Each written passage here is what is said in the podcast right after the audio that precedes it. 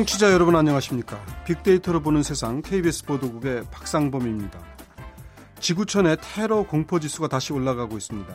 지난주 이집트 무슬림 사원에서는 학살에 가까운 테러로 300명이 넘는 희생자가 발생했고 이라크 시장에서의 자폭 테러 소식도 들어와 있습니다.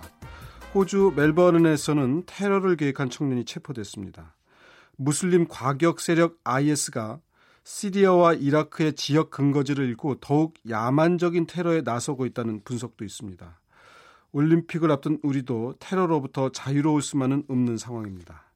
잠시 후 월드 트렌드 빅데이터로 세계를 본다 시간에 테러라는 주제로 얘기를 나눠보겠습니다. 세상의 모든 빅데이터 시간에는 인공지능과 교육이라는 주제로 빅데이터 분석을 해보겠습니다.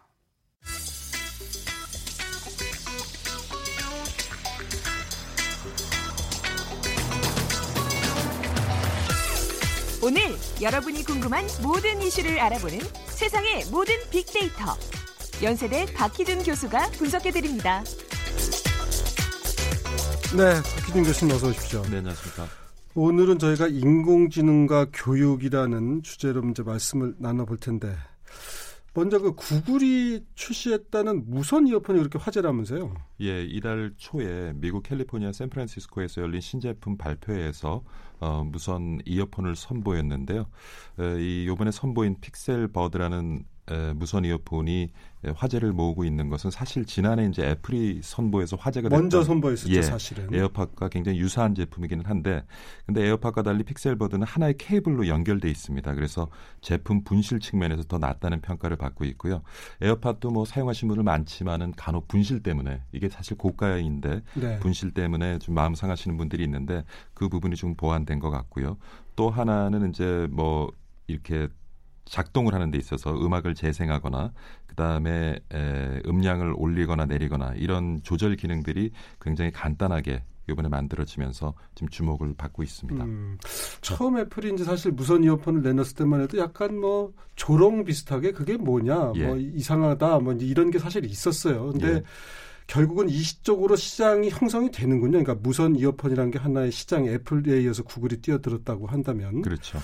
그런데 이제 그게 단순하게 이어폰의 기능을 넘어선다. 이제 이- 그게 중요한 문제 아니겠어요? 그렇죠. 전에는 이제 단지 이제 음악을 재생해서 듣거나 네. 그 다음에 전화를 걸고 받을 때 이제 사용을 했는데 네. 이제는 구글 어시스턴트라는 그런 네. 인공지능 기반의 음성 비서죠. 네. 이런 구글 어시스턴트를 호출을 해서 전화 걸기라든가 네. 일정 및 수신 메시지 청취, 뭐 길찾기 등 간단한 음성 명령을 이제 시행할 수 있다는 것이 또 차별성이 되겠고요. 예. 요번에 가장 주목받은 부분은 바로 근데 에, 실시간 통역 기능을 네. 제공한다는 점입니다. 그래서 네. 한국어도 이번에 포함이 되어져 있는데 예. 40개 언어를 지원한다고 하고요. 사실 구글이 2년 전에 3, 예. 4년 안에 세계 40여 개국의 방언까지도 90% 이상 에, 예. 인식할 수 있는 그런 에, 실시간 통역 기능을 제공하겠다라고 네. 호언장담을 했는데 사실 시장에서의 반응은 조금 반신반했거든요. 예. 근데 이번에 이제 40개 언어를 실시간 통역할 수 있는 그러한 에, 무선 이어폰을 내놓으면서 역시 구글이구나 하는 시장의 음. 어떤 반응이 있었습니다.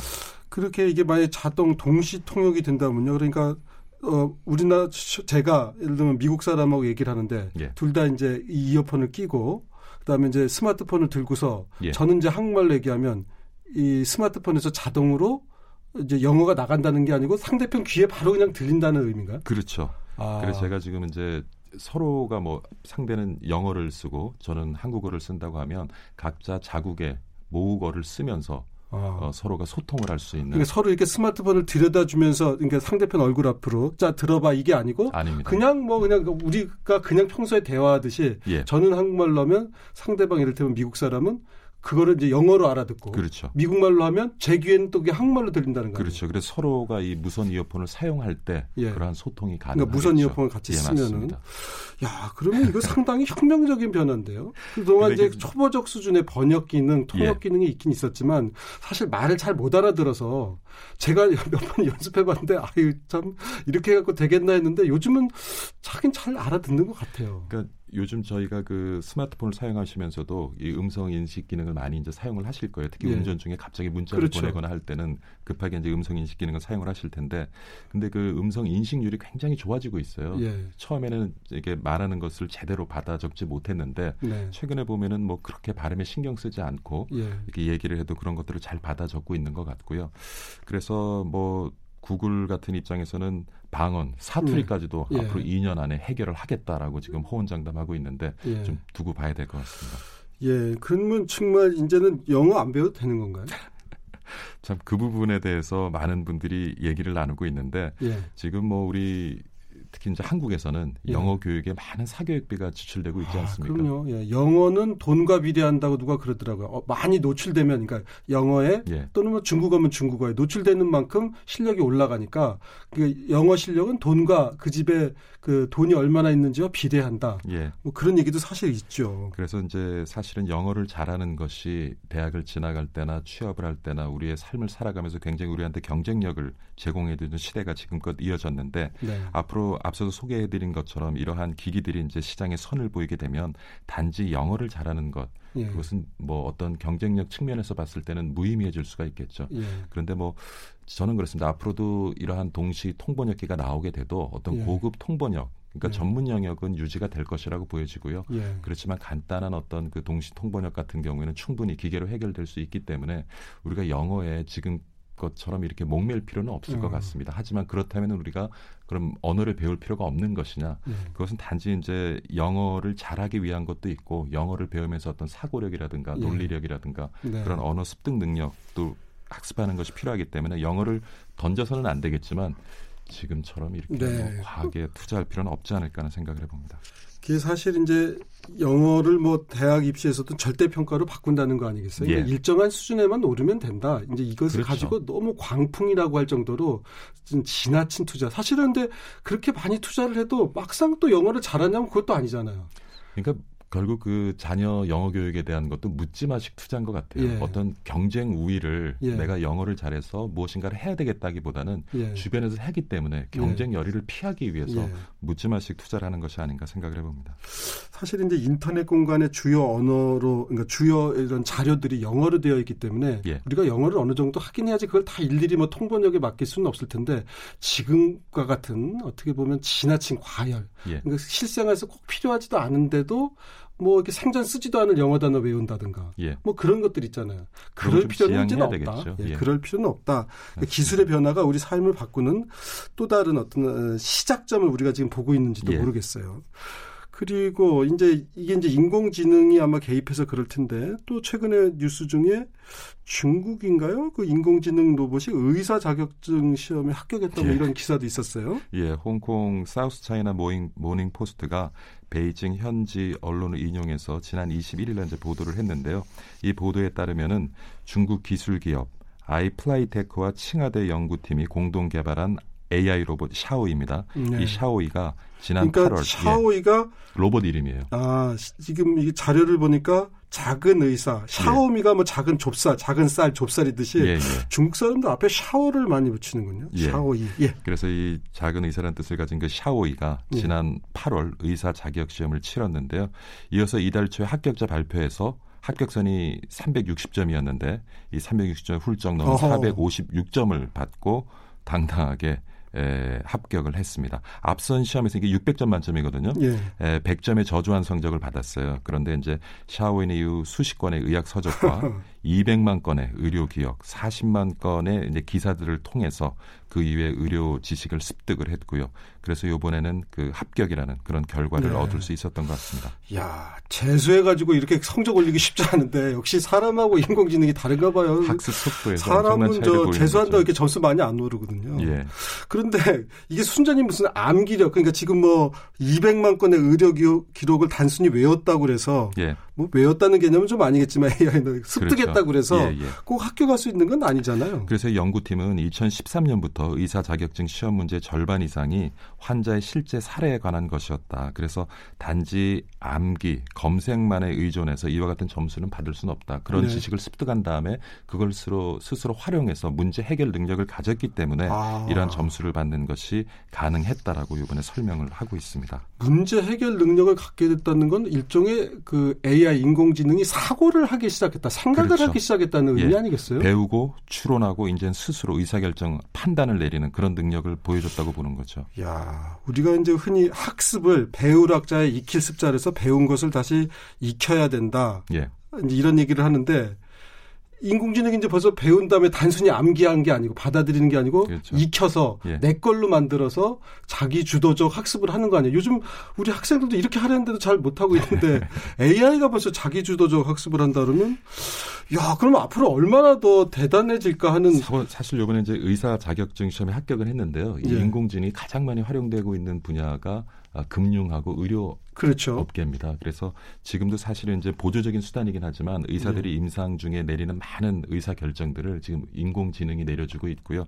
앞으로는 인공지능의 영역을 점점 넓혀갈 텐데 2년 전이었나요? 옥스포드 대학에서 이제 대표적인 직종 100군을 선정을 해서 앞으로 4차 산업의 혁명이 다가오면 어느 직업이 빨리 없어질 예. 것이냐라는 예. 이제 조사를 해서 발표를 했는데 제 기억에 의사가 어, 중위권에 있었던 아. 것 같아요. 그래서 어, 의, 뭐 아까 우리가 영어 교육에도 지나친 투자를 하는 것이 조금 필요하지 않겠다라는 네. 말씀을 드렸지만 뭐 이공계에서 똑똑하면 의사 만들고 싶어 하고 그렇죠. 다들 의사 되려고 그러잖아요. 예, 네. 그리고 이제 뭐 문과에서는 또 똑똑하면은 법관 만들고 네. 싶어 하고 이런 우리 학부모들의 에, 꿈이 있는데 그 꿈이 앞으로도 유효할 것인가? 그거는 좀 생각해 볼 문제인 것 같습니다. 음, 글쎄 말이에요. 앞으로 이제 없어질 직업 리스트에 뭐 없어지지는 않겠지만 좀 축소될 리스트에 의사도 들어있다는 예, 이런 예. 얘기신데 예.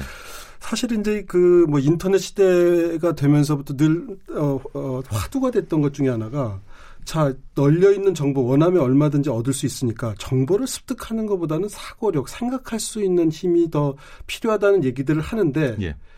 지금 교수님 이제 학교에서 강의를 하시니까 학교 일선에서 이러한 변화를 받아들여서 수업도 좀 바뀌고 있어요? 바뀌어야 되고요. 바뀌어야 되고는 아직 안 바뀌었다는 뜻인가요?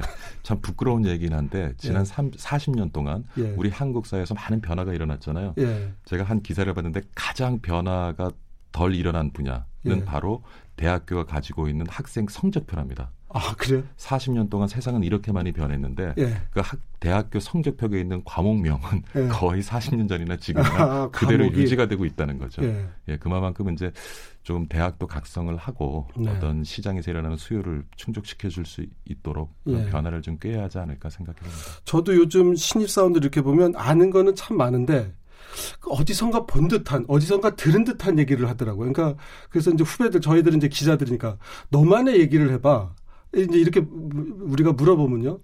또 이렇게 뭐라고 대답을 하는데 말 자체는 아주 그냥 어, 좋은데 예. 또 어디서 들어본 말이에요. 입시 때 면접을 해보면요. 예. 앞서 학생 한 얘기를 뒤에 학생이 똑같이 하는 그러니까 모범 답안들을 많이 네. 이렇게 머릿속에는 넣어 갖고 있는 것 같은데 세상은 모범 답안만으로 풀 수 없는 문제들이 많잖아요. 그렇죠.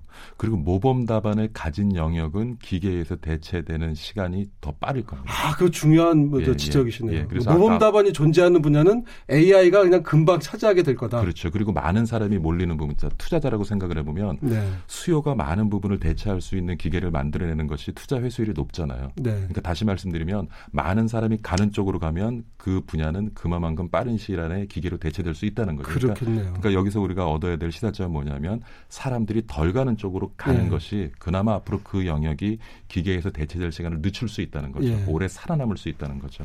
대학교 교수님들도 혹시 AI가 대체하는 상황이 올까요?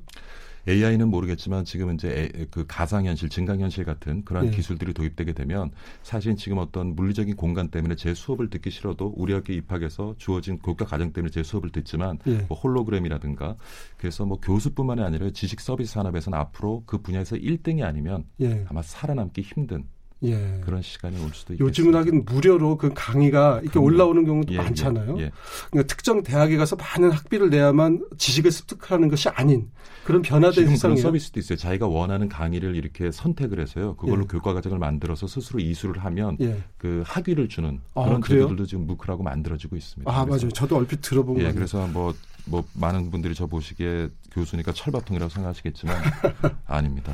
하여튼 세상이 우리가 생각하는 것보다 훨씬 빨리 바뀌고 있습니다. 예.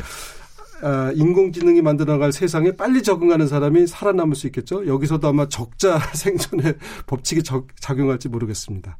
지금까지 세상의 모든 빅데이터 연세대학교 산업공학과의 박희준 교수와 함께했습니다. 고맙습니다. 감사합니다.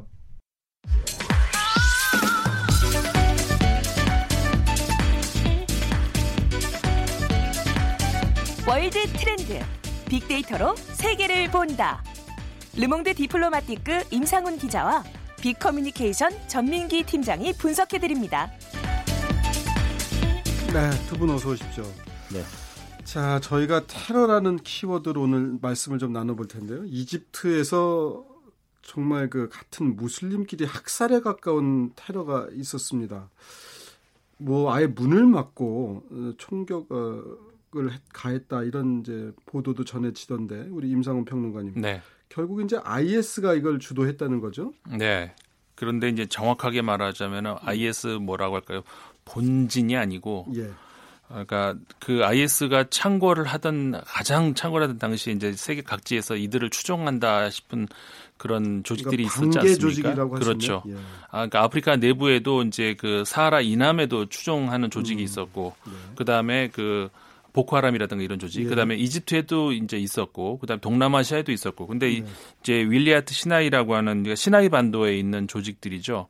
네. 여기 이 사람들이 자기들이 이제 했다 뭐 이렇게 이제 지금 나오고 있는데 아, IS의 추종 세력 혹은 이제 IS의 어떤 반기의 세력이라고 볼 수가 있는 것이 그 IS 그다 그 저 깃발 있지 않습니까? 예. 까만색. 예. 그 깃발이 이제 나부 이렇게 펄럭이던 거를 봤을 때는 그거는 확실해 보입니다. 어쨌든 자생적인 조직이라고 일단 추정을 할 수가 있다는 거죠. 근데 네. 일단 IS라고 이제 볼 수 있을 것 같습니다. 그런데 이제 무슬림이 무슬림을 공격한다. 무슨 뭐 특별한 뭐 예를 들면 서방 세력과 연계되어 있다거나 뭐 이런 게 아니고 그냥 평범한 무슬림들이 예배를 보는 그런 사원을 공격했단 말이에요. 네. 무슨 실익이 있다고 그런 걸까요? 그러니까 몇- 두 가지로 우리가 좀 해- 해석을 해야 될 것 같아요. 뭐냐면은 일단 우리가 이제 국내 보도에도 되고 있습니다만 원래 IS가 기반을 가지고 있다라고 하는 지역이 레반트라고 하는 지역 아닙니까? 그러니까는 에, 이라크하고 시리아하고 그 중간에 걸쳐져 네, 있는 뭐 해가 뜨는 지역이라 해서 그렇죠. 유럽 사람들이 동쪽이다 막 그런 의미의 레반트 그렇죠. 레반트라는 뜻 네. 자체가 이렇게 떠오른다는 그런 예. 뜻이기 때문에 어, 거기가 굉장히 비옥한 땅이라고 생각하고 성지라고 생각하고 거기다 이제 국가를 세우겠다 해가지고 이렇게 예. 만든 것이 IS인데 어, 거기서 지금 세력이 거의 이제 죽어가고 예, 있거든요. 예, 그렇죠. 그렇죠. 그러니까는 이 사람들이 오갈 데가 없으니까는 다른 분명히 이런 건 예상이 됐었어요. 네. 다른 지역으로 어, 이들이 이동을 해서 또 저항을 하지 않을까라는 예. 그런 예상은 됐었는데 그 이번에 공교롭게 시, 저, 이 시나이 반도에서 이게 예. 터지면서 시나이로 이들이 혹시 노리고 있는 것은 아닌가 어. 전술적인 이동 이런 거를 우리가 생각을 해볼 수가 있고 근데 왜 그럼 하필 어, 이- 무슬림이냐 예. 근데 무슬림 안에서도 여러 파가 있지 않습니까? 예. 근데 여기서 이제 수피파라고 하는 이제 소수파인데 예. 이 사람들이 소위 그 무슬림 정파라고 하는 사람들하고는 약간 다른 예. 그런 어떤 그 그러니까 이단 취급을 받는 사람들이죠. 어. 근데 우리 우리가 이단이라고 하면은 이제 그 종교 집단 안에서는 뭐 이단이다 정파이다 하지만 외부에서 보기에는 예. 사실 그 뭐라고 할까 이 순위파 이 사람들의 그 어떤 그 예배 활동이라든가 이런 걸 보면은 별로 그렇게 우리가 이렇게 낯설어 보이지 예. 않거든요. 이게 좀 신비주의 종파로 저도 알고 있는데 그러니까 제가 궁금한 굉장히 시- 거는 현실적이고 예. 그 궁금한 거는 누군가를 이렇게 많이 죽이고 학살하고 테러할 때는 뭐 명분이 있든가 아니면 이해관계가 있든가 뭐 둘 중에 하나가 분명히 있어야 하는데 네. 어떻게 보면 좀 세력도 약하고 뭐 IS에게 위협적인 존재도 아니고 또 순위 수피파들이 뭐 일정한 지역을 거점으로 하고 있어서 그 거점을 노리고 그러니까 땅을 노리고 들어간 것 같지도 않고 그게 도대체 무슨 이유로 이렇게 학살에 가까운 행동을 한 건지가 궁금하단 말이에요. 그 원- 단순히 이단이다 그래서 공격을 했다 그러면 뭐 이단이 한두 개겠어요? 그렇죠. 예. 근데 이제 원래 그 테러라고 하는 것 자체가 예. 사실 되게 애매한 상대적인 그런 개념일 것 예. 같아요. 원래 테러라는 말 자체가 예. 공포라는 말에서 온 건데, 그러니까는 어떤 정치적인 특정인 목적을 가지고 누군가를 물리적이든 심리적이든 간에 예. 어, 공포로 진압을 하면서 자기 목적을 취하려고 하는 것이 일단 테러다 이렇게 예. 뭐 어원상으로는 그렇게 예. 말할 수가 있는데 최근 그러니까 특히 IS의 경우를 보면은 어, 그런 공포를 통해서 어떤 그 무력 물리적인 어떤 그 어, 힘을 통해서 뭔가를 얻으려고 한다기보다는 자기들의 홍보 수단으로 테러를 사용한다는 네. 데 특징이 있다는 거죠. 다시 말해서 예, 과거 같으면 테러를 한다 그러면 무슨 유력 정치인이라든가 뭐 이런 네. 거 아니에요. 지금은 그냥 아무 관련도 없는 뭐 예. 무슨 일이 난지도 그냥 지나가는 시민이라든가 일반인들을 일반인들 상대로 예. 한다는 거 그렇게 음. 함으로써 지금도 이집트 최대 피해라는 거 아닙니까? 예. 그러니까 어쨌든 간에 이렇게 우리도 방송을 하고 있고 예. 전 세계적으로 이슈가 되잖아요. 그러니까 IS의 존재감을 각인시켜 줄 수는 있겠네요. 그렇죠. 천민기 팀장님 지금 우리가 아까 수피즘, 수피파 뭐 이런 얘기를 했는데 네. 저는 이게 뭐 약간 신비주의적 종파다 이렇게 들은 바 있어요. 정확히 어떤 저 종교예요? 일단 숲이라는 거는 아랍어로 양모를 뜻하는 수프에서 파생된 네. 말이고요. 초기에 이제 신도들이 양털로 짠 옷을 입고 다닌 데서 유래를 했다라고 합니다. 이제 핵심 가치를 보면은 금욕주의와 다른 사상에 대한 관용, 요게 네. 이제 좀 다른 부분이죠. 네. 예, 유일신이라든지 어, 우리만이 옳다라고 이야기하는 음, 이 이슬람권의 다른 부분들과 좀 다르고요. 문화적 다양성, 존중 이런 것들을 다 인정을 합니다. 음. 그래서 어떤 특유의 명상법이라든지 춤, 노래, 또 영적 의식을 행하고요. 음. 12세기에 나타난 한때 이슬람 사상의 주류로 어, 활동을 했고 현재 이집트에는 지금 1,500만 명의 어, 무슬림이 어. 따르고 있어요. 뭐 별도의 종파라고 하는 이야기도 있는데 그거는 예. 아니라고 합니다. 이슬람 수니파하고 시아파 모두 이 수피즘 사원을 예. 또 가서 기도도 드린대요. 그렇기 예. 때문에 그보다는 어떤 사상 내지 실천 관습에 약간의 차이를 갖고 음. 있는 그런 사람들 정도로 보면 될 것 같고요. 대신 이제 IS에서는 이 어, 율법을 굉장히 충실히 생각하기 때문에 네. 어떤 이 수피즘을 무덤 숭배자 해서 이단으로 보고 있는 음. 거죠. 그래서 무덤을 방문해서 기도하는 이런 성인 숭배 전통 자체를 부정하는 건데 음. 예, 그래서 이번 아마 공격 이게 수피파 같은 예. 경우에 그 예. 다른 종교의 성인들도 추앙하는 예. 존경받을 만한 사람도 추앙하는 그런데 관용성을 오히려 그렇죠. 보수파들이 볼 때는 못마땅해 할수 그렇죠. 있다. 뭐 특히 예수도 추앙을 예수도 받는다고 추앙하지. 해요. 그러니까 못마땅하겠죠. 무슬림 자체가 뭐 예수를 뭐 어, 어떤 선지자로 이제 인정을 음. 하는 게 뭐 기본적으로 꾸란에도 나오는 거긴 한데. 네. 그러니까 이게 사실 미얀마에서죠. 로히, 로힝야족이라고 그럽니까? 네, 그 네. 무슬림들을 그 다수의 불교도가 있는 미얀마에서 소수파라고 그래서 막 거의 인종 청소에 가깝게 공격을 하잖아요. 그렇죠. 그러니까 약자들을 어떻게 보면 어떤 불만을 해소하는 차원이라 그럴까요?